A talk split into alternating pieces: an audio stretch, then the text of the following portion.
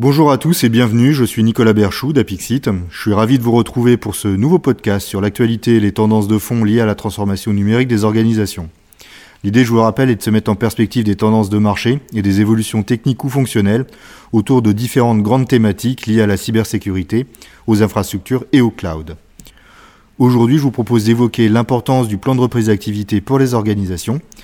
En effet, en moyenne, d'après une étude IDC, les entreprises connaissent environ deux interruptions de service par an, avec un retour à la normale variant entre 1 et 9 heures. Et donc face aux nombreux facteurs de sinistres, tels que les défaillants systèmes, les événements naturels ou encore la croissance de la cybermenace, la question de la sauvegarde et de la redondance d'infrastructures deviennent primordiales. Pour évoquer ce sujet, aujourd'hui j'ai le plaisir de recevoir Romain Lasmi, consultant infrastructure et cloud chez Apixit, ainsi que Sylvain Blondeau, responsable d'équipe dans nos espaces d'hébergement. Bonjour à tous les deux. Bonjour. Bonjour. Alors pour débuter, Romain, peut-être que tu peux commencer par définir de quoi il est question lorsque l'on parle de plan de reprise d'activité. Oui, alors il s'agit d'un ensemble d'actions et de mécanismes que l'entreprise met en place ayant pour objectif de relancer son activité suite à un sinistre. Euh, c'est une définition très, voire même trop synthétique, on, va rentrer un peu plus dans le détail.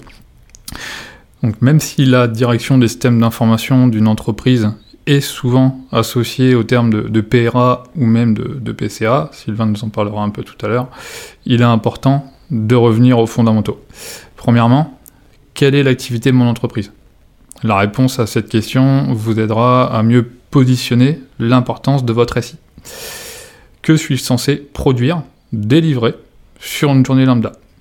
Donc là, le but va être d'identifier l'activité économique de mon entreprise. Et enfin, de quel écosystème fais-je partie?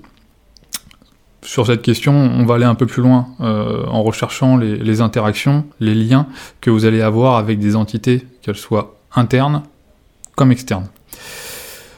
Ces questions vont permettre euh, de prendre un peu de hauteur vis-à-vis du plan de reprise d'activité en mettant au centre des préoccupations le fonctionnement de votre entreprise.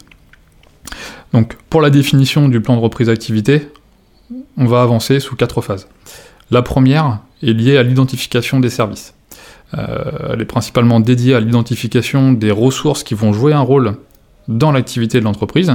Euh, cette identification va donner lieu à une classification basée sur la criticité, ce qui va nativement ordonnancer la priorisation.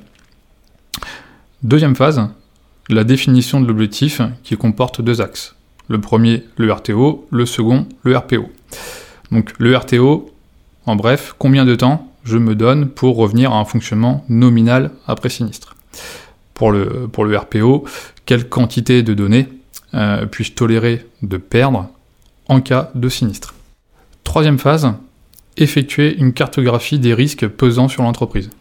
Ces risques, ils peuvent être internes, mais également externes. Donc euh, basé sur des scénarios qui vont varier en fonction de, plusieurs paramètres, comme euh, votre secteur d'activité, la localité de votre entreprise, il va être possible de, lister des vulnérabilités, leurs impacts, ainsi que la probabilité que ce cas se réalise. Quatrième et dernière phase, la définition de vos besoins en termes de disponibilité. Les phases précédentes vont nous alimenter pour euh, cette définition de besoin, et il va être possible donc d'en déduire avec, euh, avec pragmatisme là où les solutions à mettre en place pour accompagner l'entreprise. En clair, qu'est-ce qui est acceptable? Et selon toi, Romain, justement, qu'est-ce qui justifie l'importance de disposer d'une stratégie PRA en 2022 le, le, plan de reprise d'activité, il va être déclenché en cas de sinistre. Et à date, euh, il est impossible de les maîtriser puisqu'ils peuvent être divers et variés. Euh, on peut rapidement citer un, défaut électrique, un défaut opérateur, ou, encore même euh, un problème d'intégrité pour les salles informatiques. Euh, cependant, il va être possible de mettre en place des stratégies, des outils pour influer sur le facteur risque, mais ce dernier ne sera jamais nul. Face à un sinistre, cette stratégie va permettre à l'entreprise, en, fonction du périmètre qui va être adressé, de maintenir l'activité, ou le cas échéant, d'en limiter les impacts. J'évoque la notion de, périmètre puisque le PRA peut, être aussi bien global que restreint. Pour évoquer un, cas concret, euh, depuis quelques années maintenant, on fait face à, l'informatisation d'un grand nombre de produits, d'un grand nombre de solutions. On, va par exemple parler là de, la téléphonie d'entreprise, par exemple, qui a des besoins pour un fonctionnement nominal euh, d'embarquer des notions d'identité, de sécurité ou même de mobilité. Ces solutions vont permettre à, l'entreprise aujourd'hui de, collaborer, euh, mais également, si on se concentre un peu plus, d'être rejoignable, mais également visible d'avoir une visibilité pour nos clients, pour nos fournisseurs, etc. Donc un arrêt de ce service peut être dommageable, premièrement euh, sur l'aspect productivité, mais ensuite sur une notion de notoriété. C'est pourquoi il est important aujourd'hui d'avoir une stratégie de PRA. Ok, merci. Et quelles seraient tes principales recommandations? La première recommandation euh, sera liée à la sauvegarde. Euh, on insiste beaucoup sur le, sur le sujet, mais on ne le dira, je pense, jamais assez mettre en place une politique de sauvegarde reposant sur, euh, sur la règle très connue du, du 3-2-1. En suivant cette règle, vous allez effectuer nativement vos premiers pas vers un plan de reprise d'activité, puisque vous allez disposer de trois enveloppes de sauvegarde qui seront stockées sur deux médias différents, avec une copie qui va être externalisée sur un autre site. Donc quand on parle d'un autre site, c'est un site qui ne disposera pas de données de production. Ainsi, en cas de sinistre, euh, vous allez être en mesure de reconstruire votre système d'information, de redonner l'accès aux applications pour vos clients depuis vos données de sauvegarde. Donc Sylvain vous, en parlera un peu plus dans, quelques instants. Vu que nous parlons de, politique de sauvegarde, j'en profite euh, pour faire un petit focus sur, sur la rétention. Aujourd'hui, c'est un constat, le coût du stockage euh, est devenu très faible euh, vis-à-vis de l'impact financier encouru en cas de sinistre. Certains administrateurs, certaines organisations peuvent être amenés malheureusement à réduire la durée de cette rétention pour les jobs de, sauvegarde à cause d'une vulgaire limite de volumétrie sur l'infrastructure. Donc, il existe aujourd'hui de, nombreuses solutions pouvant vous permettre de configurer un simple débordement de votre stockage. Donc voilà, je préfère, je préfère en parler pensez-y, car la durée de, cette rétention est en lien avec votre secteur d'activité et également avec euh, certaines obligations légales auxquelles vous pouvez être confronté. La seconde recommandation porte sur la stratégie liée au PRA. On a vu tout à l'heure euh, quatre phases essentielles permettant de faire la liaison entre le besoin de l'entreprise et la solution technologique. Il y a cependant un, aspect de la stratégie euh, qu'on n'a pas abordé, euh, c'est l'aspect organisationnel.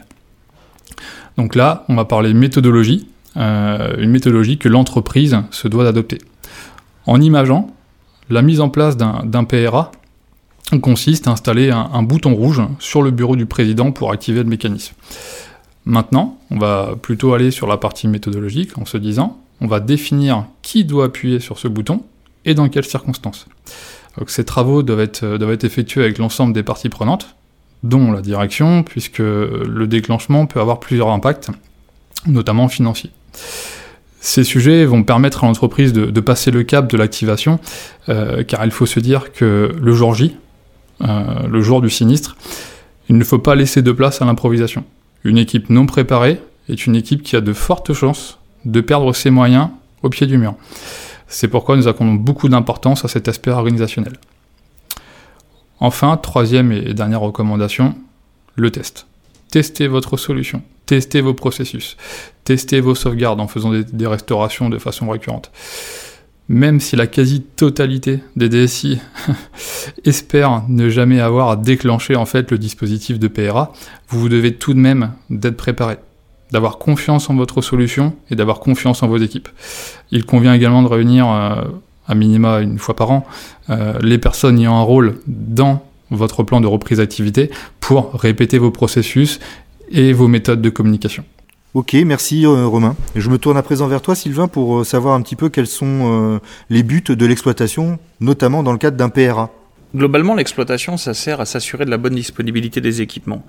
Pour comprendre un peu comment ça fonctionne, on parle depuis tout à l'heure d'un plan de reprise d'activité, on parle de sauvegarde, on parle de beaucoup de choses. Il faut bien s'assurer à un moment donné que les équipements qui servent à déclencher, recevoir et mettre en place ce PRA, il faut qu'ils soient opérationnels.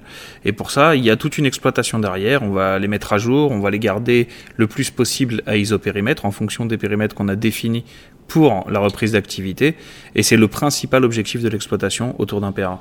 Ok, mais euh, la disponibilité euh, concerne également les sauvegardes euh, et les données, si je me trompe pas. Bah, c'est le principe, oui, parce que les sauvegardes, au final, c'est le cœur quelque part du plan de reprise d'activité. On peut avoir tout un tas d'attaques, de problématiques, qu'elles viennent de, de, problèmes de serveurs, de problèmes électriques, de problèmes physiques ou même d'une attaque extérieure. Le principe, c'est qu'une entreprise peut tomber. L'important, c'est à quelle vitesse elle peut se relever.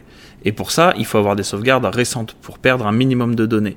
Donc oui, l'objectif principal d'un PRA, c'est d'avoir sous la main une sauvegarde très récente de son infrastructure pour qu'en cas de problème, on puisse rétablir le service dans un délai le plus rapide possible, avec un minimum de pertes, sans pour autant parler d'un PCA qui a un coût exorbitant. Alors on parle depuis le début de notre échange de, plan de reprise d'activité, mais euh, il me semble que tu viens d'évoquer un terme intéressant, euh, celui du plan de continuité d'activité. Est-ce que tu peux nous en dire euh, deux mots? Le PCA, c'est un peu plus complexe. Le PCA, c'est un principe de continuité d'activité. Un plan de reprise, ça signifie qu'il y a un arrêt quelque part. Il y a un arrêt, une reprise. Un plan de continuité d'activité, il n'y a pas d'arrêt. C'est que quelque part, il y a des serveurs, il y a toute une infrastructure qui permet de continuer l'activité si la première tombe. C'est comme une redondance classique qu'on peut trouver dans beaucoup d'entreprises et dans beaucoup de systèmes.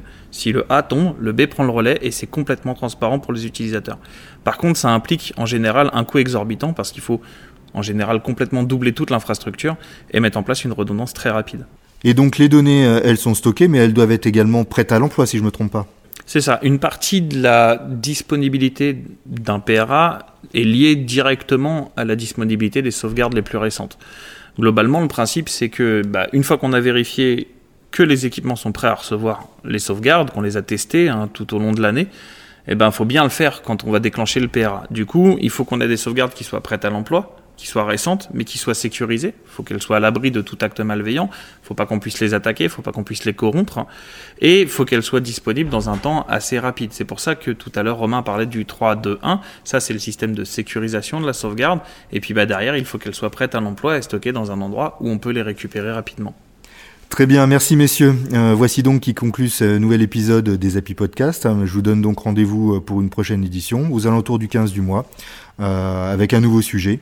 Et d'ici là, je vous souhaite une bonne fin de journée. À bientôt.